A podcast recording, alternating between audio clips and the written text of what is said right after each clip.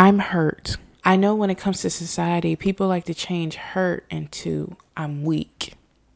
And I'm not weak. Because for year after year after year, I let people come into my life and tell me who I was as a person, degrade me as a person, question me, make me feel down, make me alter my mindset because of their ideologies and me.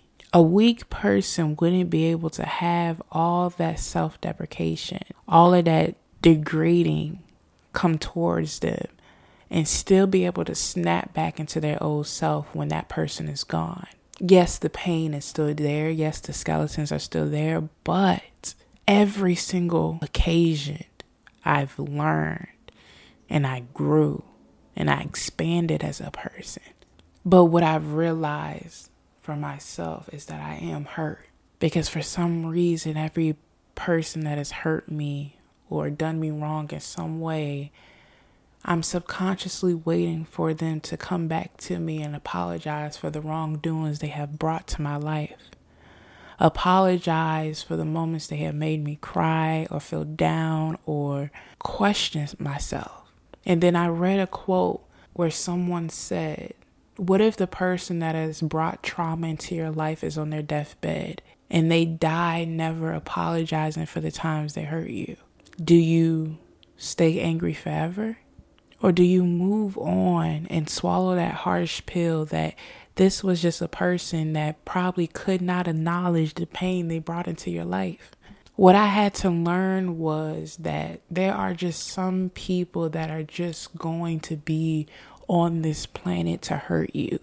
You know how we all have goals in life and how we all have purposes. Some are good, some are bad.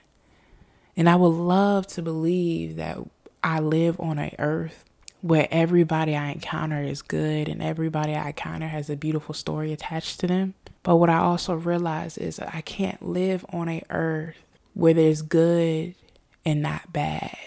So even though that I feel as if I walk this planet to spread light, love, and happiness, there are some people so hurt themselves that they feel like they need to spread anger and trauma and abuse. And just because they think they feel like they need to do that doesn't mean you are less of a person. And because they decide to bleed on you, their trauma and their anger and their issues, doesn't mean something is wrong with you.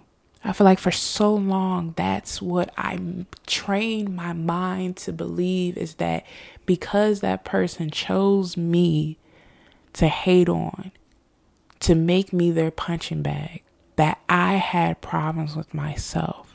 That something was making me a common denominator of attracting these people into my life that were horrible. But then I realized just like how a moth is attracted to a flame, bad blood is attracted to a serum. Some people can't stand or can't understand what it means to be happy, what it means to have joy and peace. And I can understand that to a certain extent. How if you might have grown up and never had that love or those hugs or happiness or toys or whatever it is that you think will cause you to have a good life, if you or as a person have not experienced that, I can see how seeing somebody that has, that is fulfilled, that is blessed, can make you angry. But what I don't understand is that even though that makes you angry, it brings you to wanting to tear that person down because they have blessings. I remember when I was in high school, for some odd reason, people would talk about who had the worst life. Like, oh man, you know, I didn't get toys for Christmas. What did you, oh, you, you know what I mean? You got toys for Christmas. Or, oh, you know, my father left and you still have, you know what I mean? For some reason, there was this weird comparison of who had the worst life. And I remember somebody tried to do that to me. And they said, Christy, you haven't been through anything.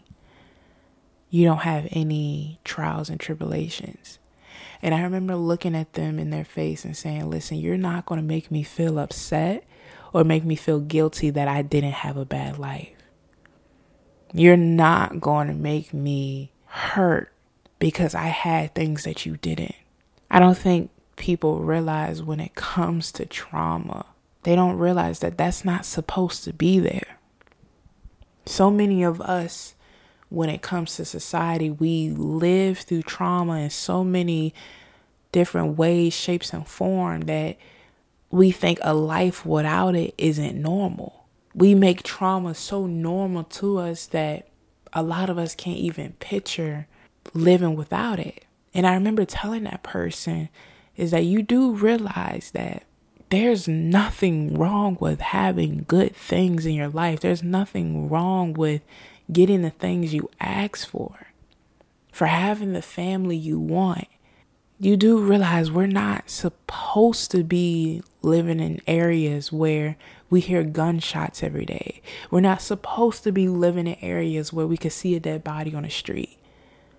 That's not supposed to happen. We're not supposed to get normalized or desensitized to seeing somebody get robbed or seeing somebody get shot or abused. The moment all of those things start to desensitize you, and make you numb, that is the moment you should realize you are in the wrong place and something is wrong.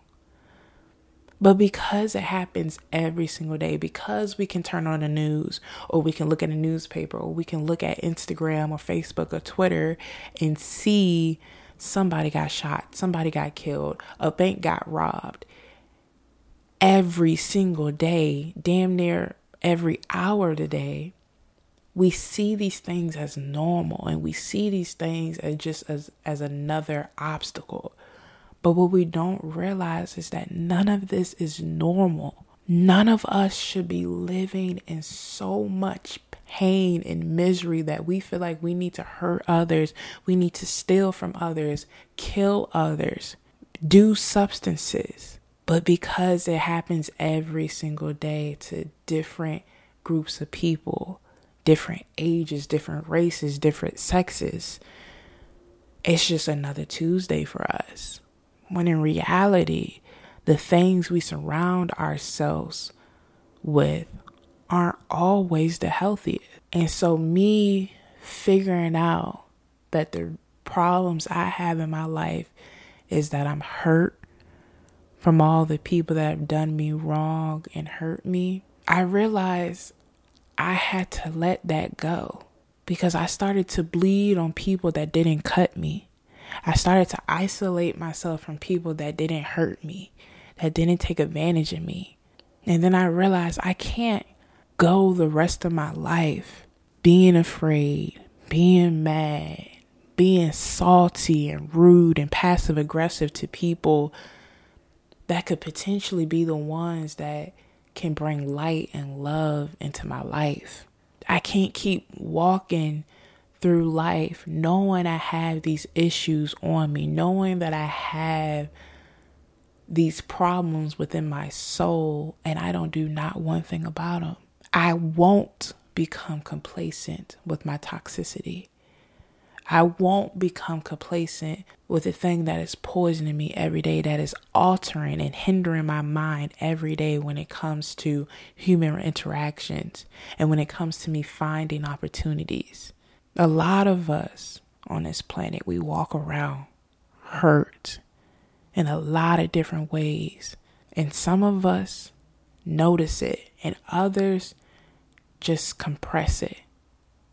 But if you know there's something you can work on, if you know there's something that is on your mind constantly every day, making you question, degrade, look at yourself different, look at your character different, pull it out the closet, examine it, break it apart, do whatever you can to the things that are smothering your mind so you can live free and you can live clear.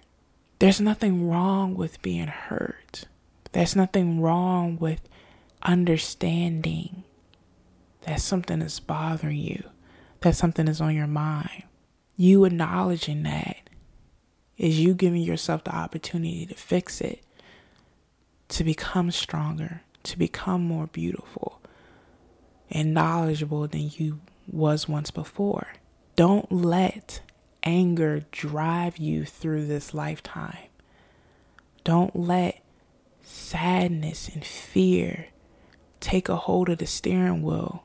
There are way more emotions out there that we as human beings can feel and can experience and can enjoy without substances, without distraction or, dis- or dissociation. You can experience happiness, you can experience peace and bliss and tranquility without that pain sitting inside a backpack on your back. You can have these things. And I think the moment we realize that these are options, like literal options we can have when it comes to emotions of living on this planet, a lot of us would change. A lot of us would do that hard work it takes to get there. It's not easy. It takes two seconds to break something, but it could take years to build it again.